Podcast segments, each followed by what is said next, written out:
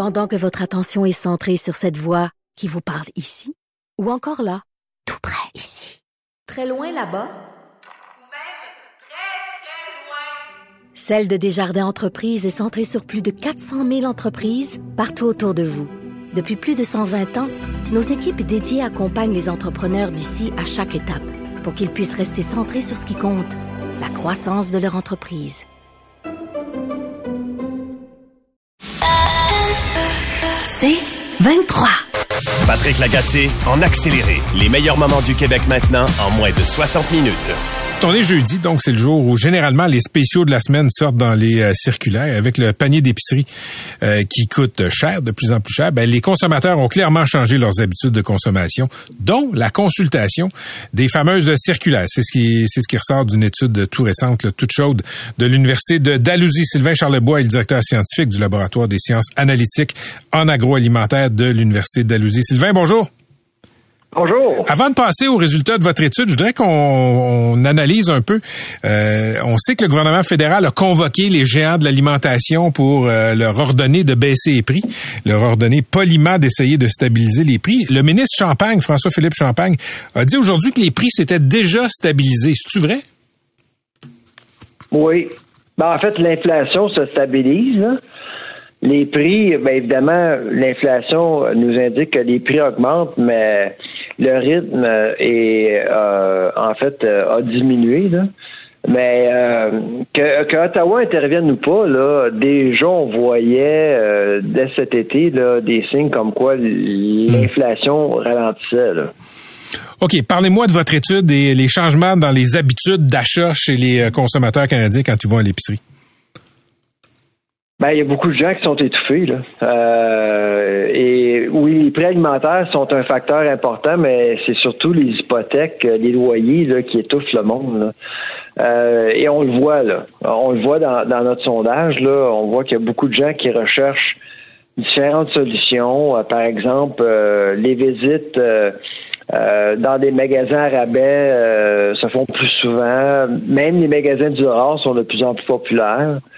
Euh, les gens vont utiliser des applications euh, pour euh, sauver de la nourriture, des, de la mhm. nourriture qui, qui sont prêts, tout près d'expirer, ce genre de choses-là. Mais il y a une chose, Patrick, que j'ai remarqué dans les résultats, c'est que c'est les millénaux.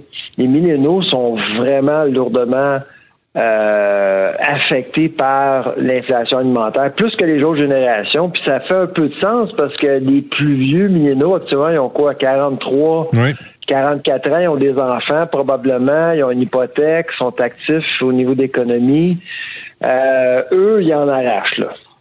Et, ce qu'on ce qu'on voit aussi, euh, Sylvain, c'est comme un retour de la consultation de la circulaire.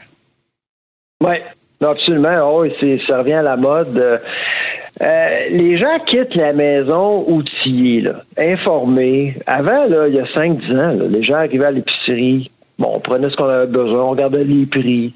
Les gens ne savaient pas trop euh, quel était le prix pour les carottes. Hmm. Euh, le lait. On regardait pas trop les prix, mais là, tout le monde regarde les prix. Là. Tout le monde. Tout le monde arrive au magasin plus éduqué et on arrive au magasin euh, voulant s'éduquer aussi davantage. Est-ce que est-ce que les gens ont recommencé à utiliser les coupons des circulaires? Oui. Oui, le couponing est de plus en plus populaire, mais c'est l'outil qui est le plus populaire depuis un an, là, qui a gagné en popularité, ce sont les, euh, les programmes de loyauté. Les points, là.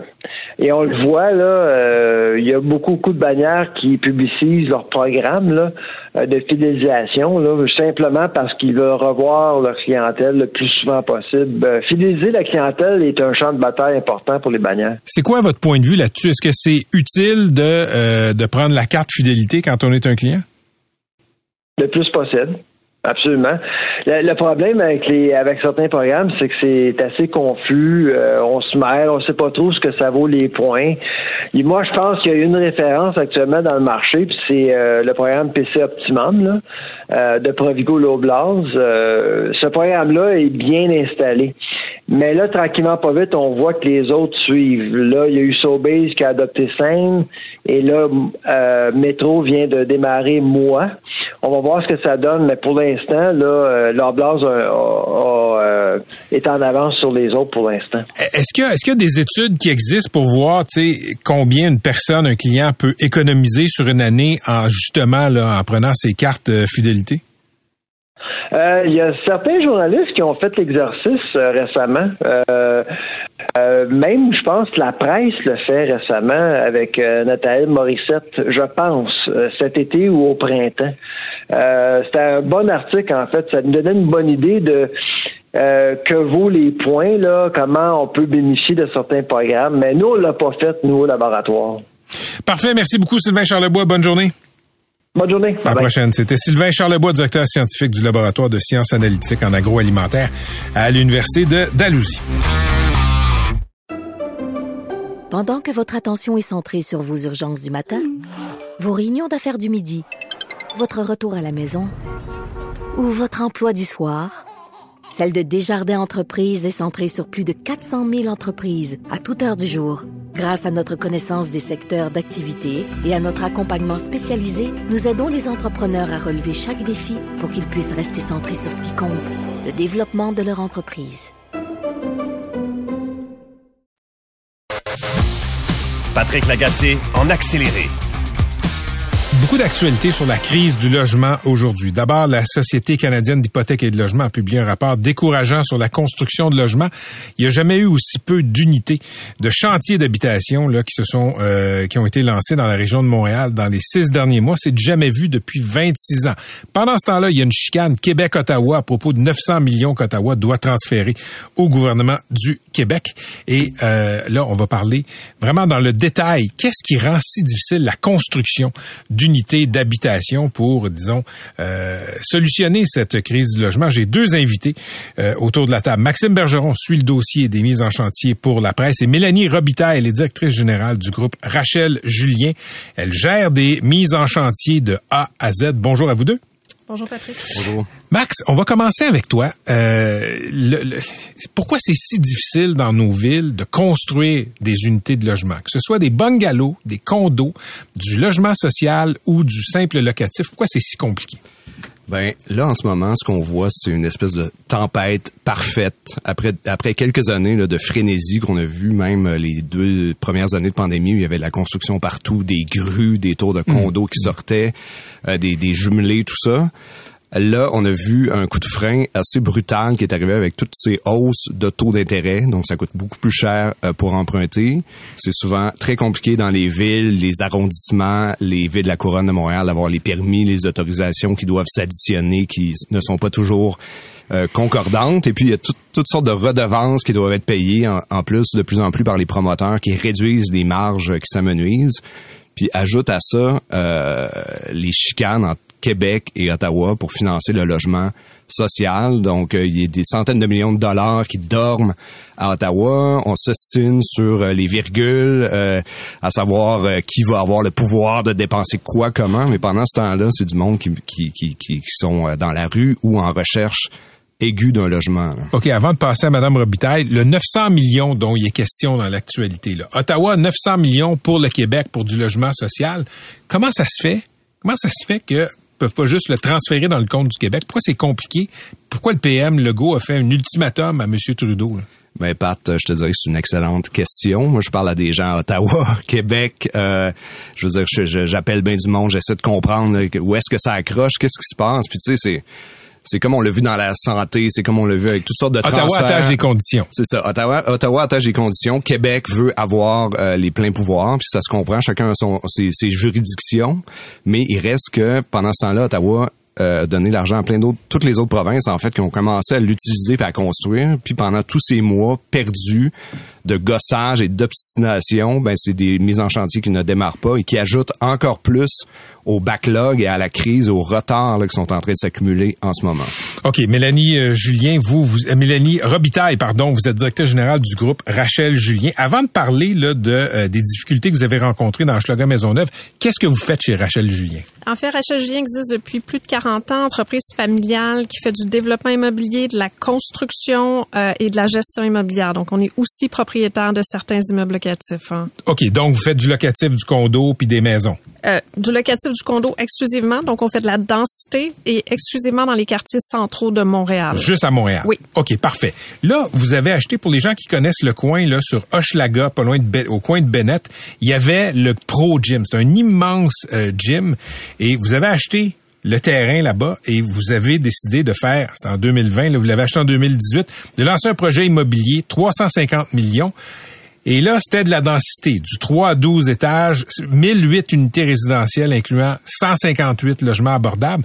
Je pense que ça a été la croix et la bannière pour que ça se concrétise. Racontez à quel point ça a été difficile. OK. Donc, euh, long, long processus, ardu. Euh, le projet Canoë, c'est à peu près 1000 logements. C'est une épicerie, une CPE, une clinique médicale. On veut ça. On veut ça, euh, avec énormément de verdure. C'est un projet dont la densité était, la, la hauteur était entre 4 et 10 étages. Euh, projet très porteur pour le quartier qui avait grandement besoin de tous ces services-là et qui a grandement besoin d'offres de logements en ce moment. Euh, le projet, considérant l'endroit où il s'inscrivait, considérant qu'il était dans un quartier à la limite de l'industriel, euh, il ne fallait que 49 riverains pour pouvoir s'opposer à la réalisation du projet. Quand je, dis riverains, je veux dire voisins immédiats. Euh, nous, le projet s'inscrivait dans un quartier où, effectivement, il y avait une majorité d'industriels, mais on était devant des immeubles de condos qui étaient de plus faible hauteur. Et euh, dans le fond, bien qu'on les a consultés, qu'on a essayé d'améliorer le projet, euh, par peur de perdre leur vue sur le centre-ville, ils ont bloqué le, projet. Ils sont allés de l'avant avec les signatures qui étaient requises. OK. Ils avaient besoin de 49 signatures 49. pour bloquer un projet qui allait pouvoir loger 1000 personnes. Tout à fait. Juste une seconde, j'appuie sur pause. Maxime Bergeron, il me semble qu'il y a eu un cas semblable dans le West Island à Pointe-Claire. Me trompes-tu?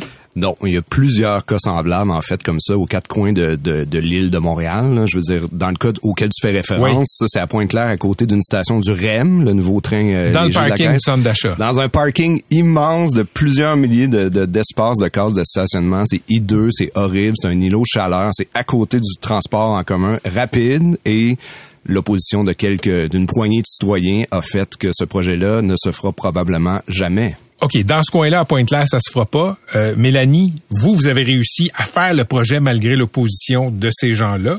Comment vous avez fait? Faire le projet est un bien grand mot. Donc, dans le fond, on est propriétaire depuis février 2018. Ouais. On a eu l'ouverture de registre. On a dû revoir notre processus d'approbation réglementaire. On a passé par un article 89 qui est permis. C'est quoi ça? Euh, ben, en fait, c'est un mécanisme qui permet d'ouvrir la consultation à plus que les riverains. Donc, dans notre cas, on est allé à l'Office de consultation publique de Montréal et lorsque le projet a été présenté, avec des légères modifications, ben, il a été reçu positivement par la communauté montréalaise. Donc, on a pu aller de l'avant avec notre changement de zonage. Actuellement, on a le zonage requis pour faire le projet qu'on souhaite. Maintenant, la dynamique a beaucoup changé entre hier et aujourd'hui, entre février 2018 et aujourd'hui en 2023. Le projet rencontre des enjeux financiers, euh, des difficultés qu'on n'aurait pas eues si le projet aurait pu vivre au moment où c'était prévu qu'il le soit. À cause de l'inflation puis de la hausse des taux d'intérêt. À cause de l'inflation, de l'augmentation des coûts de construction, mais surtout de la hausse des taux d'intérêt.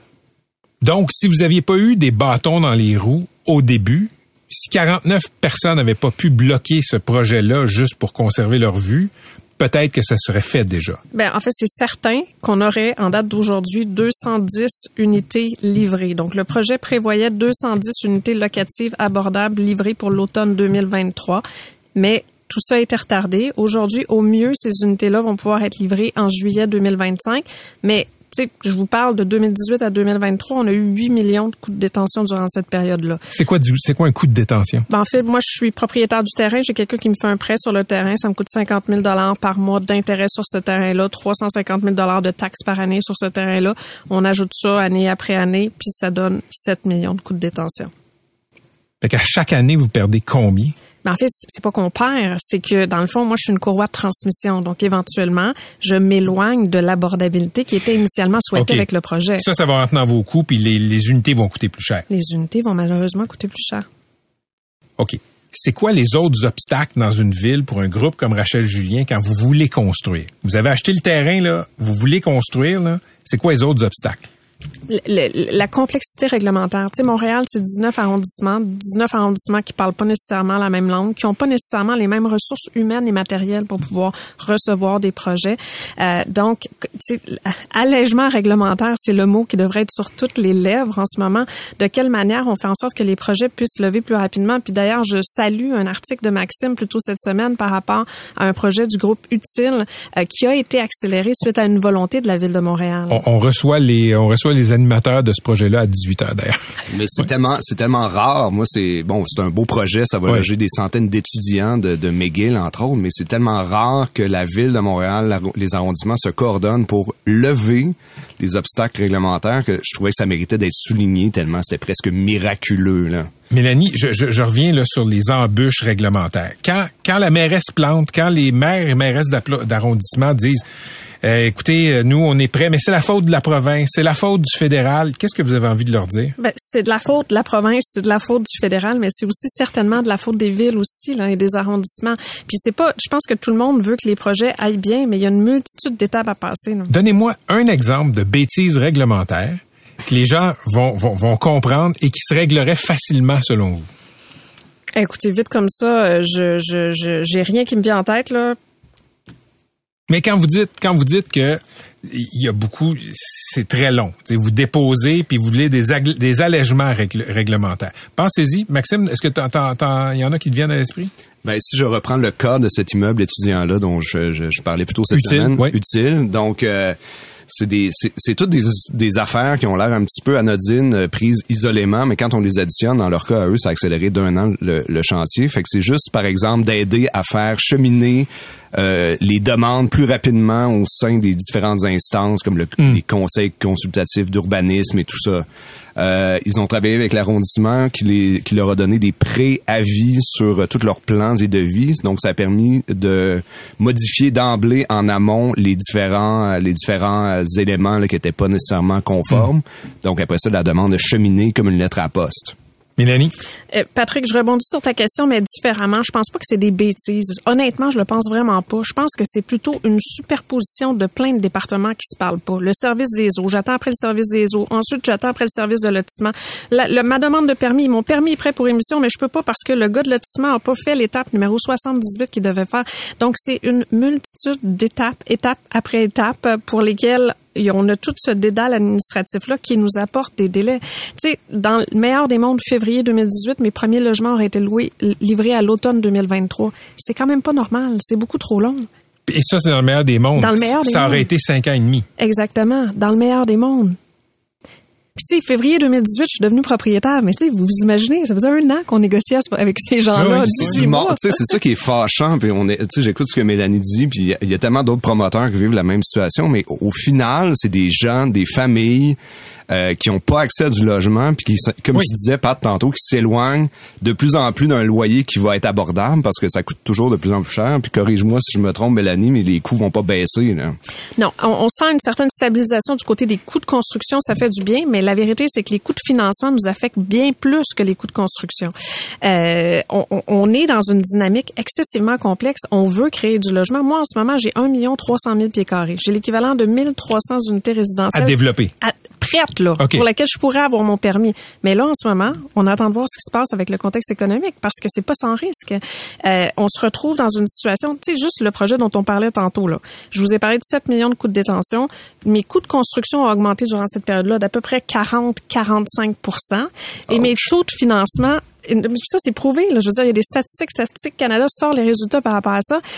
Euh, c'est- un contexte très difficile. C'est fascinant de vous écouter. Merci parce que euh, c'est la première fois que je me fais expliquer si concrètement de la bouche d'une femme qui est en construction à quel point c'est euh, complexe et euh, pas mal plus compliqué qu'on peut penser euh, créer du, euh, du logement. Merci beaucoup, Mélanie Robitaille. Vous êtes directeur général du groupe Rachel Julien et Maxime Bergeron, mon camarade de la presse qui suit le dossier des mises en chantier dans sa chronique. Merci à vous deux. Merci. Patrick Lagacé en accéléré.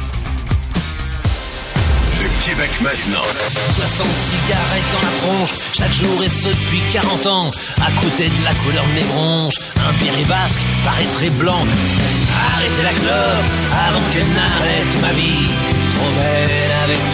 Chanson d'un grand fumeur, le chanson, euh, le chanteur français Renaud, arrêtez euh, la clope, et c'est exactement ce que le premier ministre du euh, Royaume-Uni souhaite. Rishi Sunak a proposé hier un plan inspiré de ce qui se fait, de ce que les Néo-Zélandais veulent faire, c'est-à-dire interdire progressivement la cigarette à tous sur son territoire en Angleterre, en commençant par les mineurs. Donc, je résume un peu, vous êtes mineur, vous n'avez pas le droit d'en acheter. Eh ben, le jour de votre majorité, vous ne pourrez pas plus en acheter si ce projet de loi était adopté, pendant toute votre vie d'adulte, vous n'aurez pas le droit d'acheter des cigarettes. Et comme ça, par attrition, en commençant par les jeunes, on se propose de d'éradiquer la cigarette. On va parler de tout ça avec Marie Billon, et les journalistes à Londres. Marie, bonjour. Bonjour. D'abord, peut-être nous expliquer un peu les détails du, euh, des ambitions de Rishi, euh, Rishi, Rishi Sunak, pardon, le premier ministre britannique. Alors, bah déjà, c'est quelque chose qui a été annoncé euh, à, lors de la conférence, à la fin de la conférence du Parti conservateur, c'est-à-dire que c'était un meeting politique géant, et pendant son discours de clôture, Rishi Sunak a annoncé effectivement qu'il voulait créer une génération sans tabac, euh, et donc finalement interdire graduellement l'accès légal au tabac euh, aux, aux, mineurs. Alors, le, le, gouvernement ensuite a publié un peu plus de détails, et en fait, il s'inspire directement de ce qu'a fait la Nouvelle-Zélande. Ils en inspirent au point qu'ils ont choisi la même date. C'est-à-dire que toute personne qui serait née euh, le ou à partir du 1er janvier 2009 n'aura jamais le droit légalement euh, d'acheter du tabac au Royaume-Uni euh, parce que chaque année au fur et à mesure, l'âge légal pour acheter des cigarettes va augmenter de donc de un an un an chaque année pour que d'ici 2040 finalement euh, il n'y ait plus personne euh, qui puisse euh, qui puisse acheter des qui puisse acheter des, des cigarettes. C'est l'idée c'est l'idée pour l'instant. c'est pour l'instant même pas encore un projet de loi, c'est une intention de loi et le gouvernement va se mettre assez rapidement à changer ça en projet de loi si il voit que ça passe plutôt bien auprès de la population et qu'il a des chances d'avoir les votes au Parlement. Est-ce qu'on sait si la possession de cigarettes chez les gens qui ne peuvent pas en acheter serait illégale? Alors, pour l'instant, les détails qui ont été donnés euh, ne vont pas jusque-là. La manière dont c'est écrit, c'est qu'il sera illégal pour un jeune euh, de se voir vendre des cigarettes. La formulation est assez euh, alambiquée, mhm. c'est-à-dire que pour l'instant, on ne criminalise pas les jeunes qui achètent des cigarettes, en tout cas pas dans l'intention de loi. On criminalise ceux qui vendraient des cigarettes aux jeunes. Euh, donc, effectivement, si on trouve des jeunes en possession de cigarettes, a priori, c'est pas eux qui seraient criminalisés, ce seraient les personnes qui leur auraient vendu voire qui leur aurait donné. Mais encore une fois, ça reste pour l'instant une intention. Euh, le, le, projet de loi pourra être effectivement un petit peu différent. Il y a évidemment les consultations habituelles qui vont qui vont avoir lieu. Comment comment est-ce que cette idée-là du premier ministre a été reçue au Royaume-Uni? Alors, mais il y a deux manières de voir les choses. La première, c'est que ça vient d'un Premier ministre conservateur qui se veut libéral et qui est contre l'État nounou. Et effectivement, empêcher les gens de fumer littéralement, ça ressemble quand même à une grande ingérence dans le quotidien des Britanniques. Et de la part euh, d'un parti qui se veut absolument le Parti de la Liberté, ça pique un petit peu.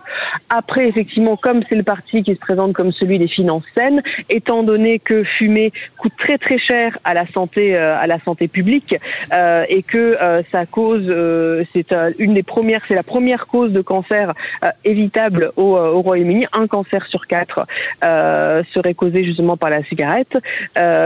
bah, ça ferait sens pour assainir les, les, les, finances publiques.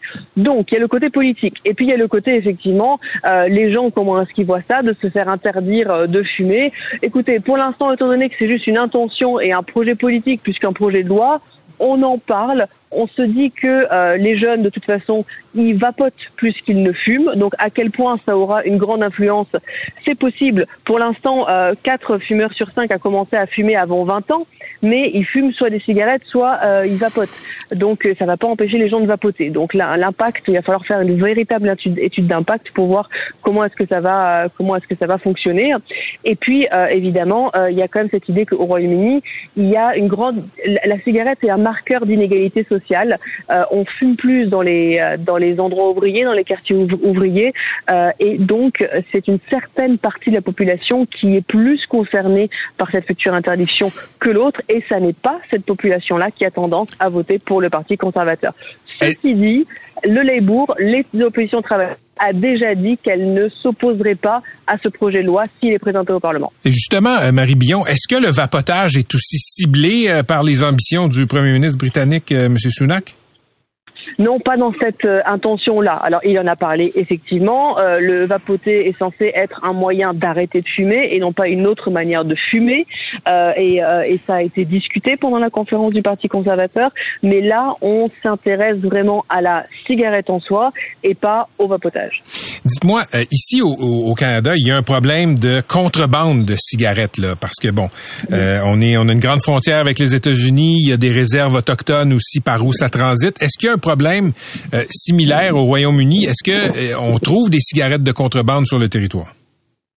On, on, en trouve, mais c'est beaucoup plus compliqué parce qu'évidemment on est une île, euh, donc c'est beaucoup plus compliqué de faire venir euh, ce genre de ce genre de, de, de, de biens au Royaume-Uni. Oui, bien sûr, il y en a, euh, et si on veut les trouver, euh, certainement on les trouve, euh, et on les trouve parce qu'elles sont moins chères ou parce qu'elles ont un taux euh, de nicotine ou de goudron qui ne serait pas légal mmh. au Royaume-Uni, mais ça n'est pas un gros marché, et c'est ce que certains critiques redoutent, c'est que finalement on pousse en, en criminalisant, euh, voir comment on va criminaliser. Hein, pour l'instant, c'est pas encore clair, mais en criminalisant, est-ce qu'on va pas pousser justement les jeunes vers un marché noir? Comme certains disent, c'est déjà le cas pour les drogues futures qui sont interdites.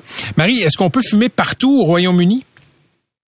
Alors oui et non, on peut fumer partout, euh, mais pas dans certains lieux euh, publics euh, et privés. On peut toujours, on peut pas fumer dans les pubs, dans les bars, dans les restaurants, dans les lieux fermés.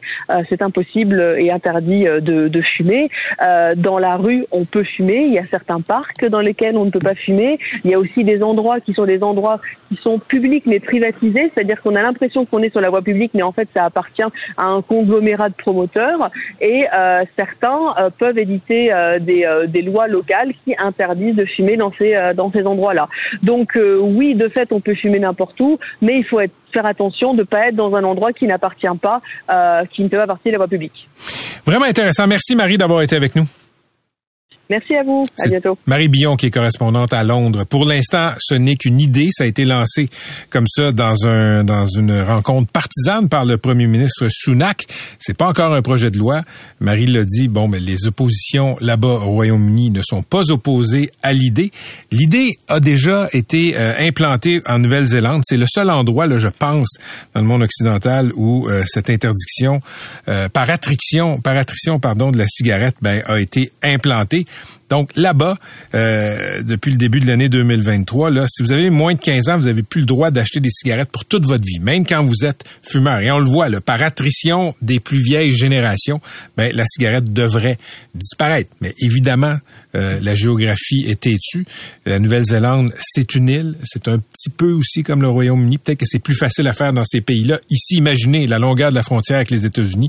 Déjà, on a des problèmes de contrebande qui euh, se déroulent tout le long de la frontière, parfois de façon plus intense euh, sur les réserves autochtones qui sont à cheval sur les deux frontières, sur les deux pays.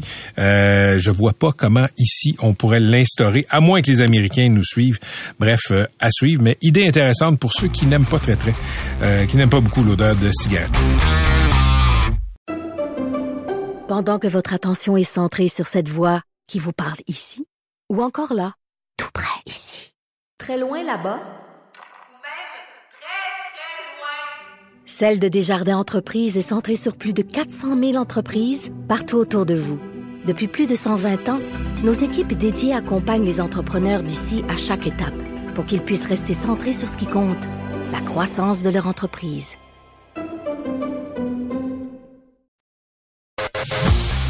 Patrick Lagacé en accéléré. Donc, le nombre d'interventions dans le métro de Montréal est en hausse et pourtant, le SPVM s'apprêterait à réduire, selon Radio-Canada, là, dans les prochaines, le nombre de policiers dans le métro. On parle de tout ça avec Kevin Grenier. Il est président de la Fraternité des constables et agent de la paix de la Société de transport de Montréal. Monsieur Grenier, bonjour. Bonjour, M. Lagacé. D'abord, peut-être nous expliquer ce que vos membres font là, à la Fraternité des constables et agents de la paix, là, à la différence des policiers. À toute fin pratique, là, on fait le, le travail, c'est le travail policier qu'on fait. On, on applique de la réglementation, on fait de la relation d'aide auprès des personnes soit vulnérables ou euh, en même temps, on, on, prévient le crime avec notre présence, on fait de la perception, on s'assure que les gens acquittent leur droit de, de, transport. Donc, notre travail est vraiment varié. OK. Et, et là, cette nouvelle-là qui est sortie par Radio-Canada, selon laquelle les policiers allaient, disons, réduire les effectifs, comment vous recevez ça chez vous? Ben pour nous, ce qui fait un non-sens, c'est que c'est pas accompagné d'une autre nouvelle qui nous toucherait à nous autres, dans le fond, un embauche massive de constable spécial pour justement pallier à ce manque-là. On comprend leur enjeu de manque d'effectifs dans les postes de quartier, qui veulent restructurer euh, leur opération, ça les, ça les concerne, puis c'est correct. Mais chez nous, clairement, avec le lot de travail que ça va nous amener de plus, ça prend de l'embauche massive.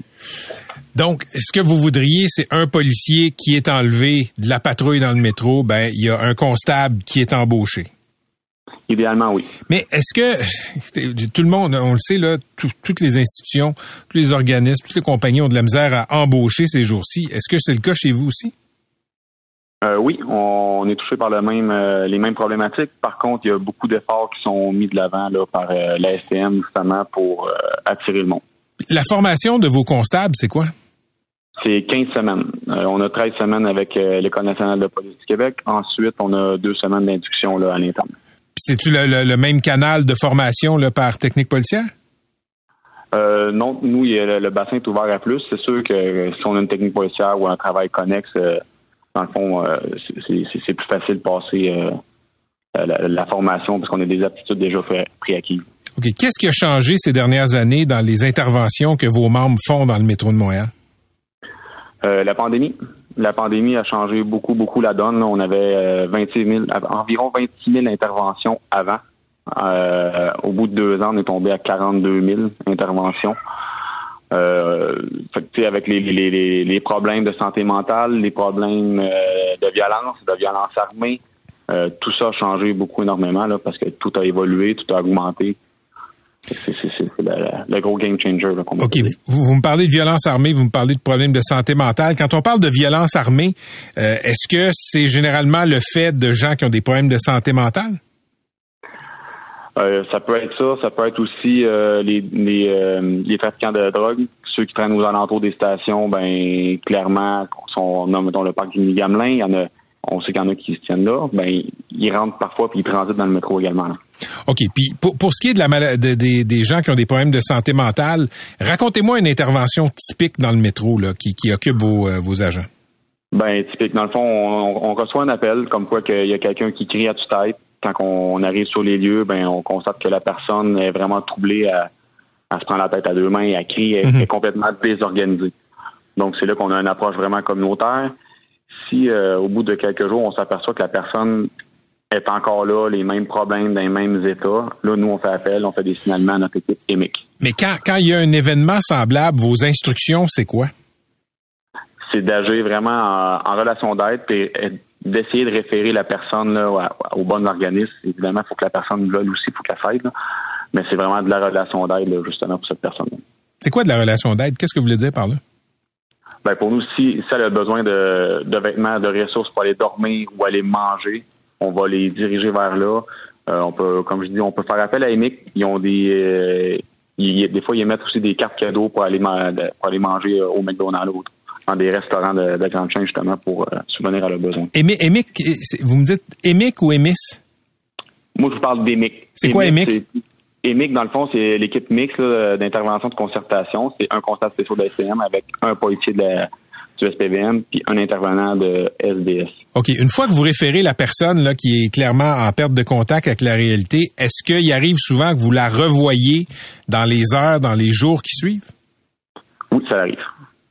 Ça arrive euh, souvent le, manque de ressources où la personne ne veut juste plus être dans les ressources, donc elle, se, retourne dans le réseau. C'est là qu'on les, qu'on les revoit mais on refait un autre signalement. Il y a d'autres approches. Puis ensuite, euh, lorsque les MIC ont fait un peu le, tour de leur approche, ben les autres ils peuvent le référer là, à d'autres euh, d'autres escouades plus spécialisées. Il y a EMIS et ZUP aussi, là, si je me trompe pas, là, qui peut prendre en charge la personne. Mais mais y a-tu ce que vous me dites, c'est que vous avez les mêmes clients qui reviennent et qui reviennent. Oui. Est-ce qu'il y a beaucoup d'interactions, disons, dangereuses entre ces personnes-là puis le reste de la population qui prend le métro? Il y en a. Il y en a, ben, ben il y en a, oui, euh, effectivement. Ils interagissent. Des fois, ils, vont voir les personnes, les, usagers, dans le fond, ils vont les voir pour justement les quitter, avoir de l'argent. Euh, des fois, c'est pour aller les voler aussi, pour justement obtenir ce qu'on a besoin. Euh, on fait affaire avec euh, sorte de, de personnes avec plusieurs problèmes très complexes. Puis ça, ça c'est différent d'il y a deux, trois, quatre, cinq ans. Oui, parce qu'il y en a de, il y a vraiment beaucoup plus de personnes qu'avant, puis les problèmes sont décuplés depuis la pandémie. là. Quand, quand vous avez des interventions comme ça, est-ce qu'il arrive souvent que vos constables spéciaux soient blessés dans des interventions? Oui, parce que euh, dans le fond, quand le, le- le discours ne passe plus, parce que justement la, la- la- la personne n'est plus en contact avec les réalités, ou qu'il faut la maîtriser pour sa sécurité à elle, la sécurité des usagers, là on n'a pas le choix d'intervenir physiquement auprès de la personne. Euh, après ça, ben, on, on applique les techniques enseignées par l'École nationale de police. Après ça, on, on s'occupe de, sa- de sa santé un coup qu'elle elle est maîtrisée. Mais oui, ça arrive que nos agents se sont blessés. Pour vous, là, Kevin, euh, Kevin Grenier, est-ce que le est-ce que le métro de Montréal est sécuritaire pour les usagers? Il est sécuritaire. Par contre, la situation est quand même, est quand même très préoccupante. Il faut pas l'échapper, il faut augmenter la présence. C'est pour ça que je, je martèle le message que ça prend des promesses d'embauche, une euh, massive. On en a une présentement, une, cohorte en formation. On en a 20. Ils vont être prêts en décembre. Ben, en janvier, il faudrait qu'il y en ait une autre.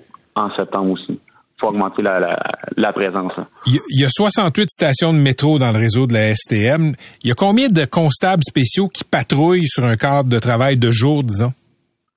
On est environ euh, 25 qui patrouillent le, le, le quart de jour sur tout le, le réseau, que ce soit autobus ou station métro.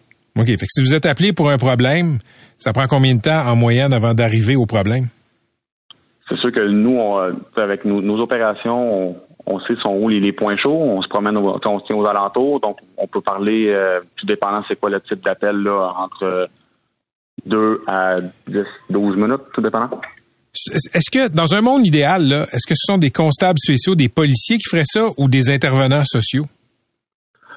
Dans un monde idéal, c'est sûr qu'il y aurait beaucoup plus de ressources qui seraient à disposition. On n'aura pas. Clairement, les constats spéciaux doivent être là. On doit être c'est nous autres que l'expertise du transport collectif. On intervient en première ligne, mais c'est sûr qu'avec des intervenants sociaux, après ça, on peut les référer. C'est là qu'on peut essayer de- d'embarquer vraiment en relation d'aide pour justement diminuer le problème. Je, je vous pose la question parce que il y a, y a un courant de pensée dans le milieu communautaire, dans le milieu social qui dit que ça devrait jamais être des policiers, ça devrait jamais être des constables qui interviennent auprès des gens qui ont des problèmes de santé mentale dans l'espace public.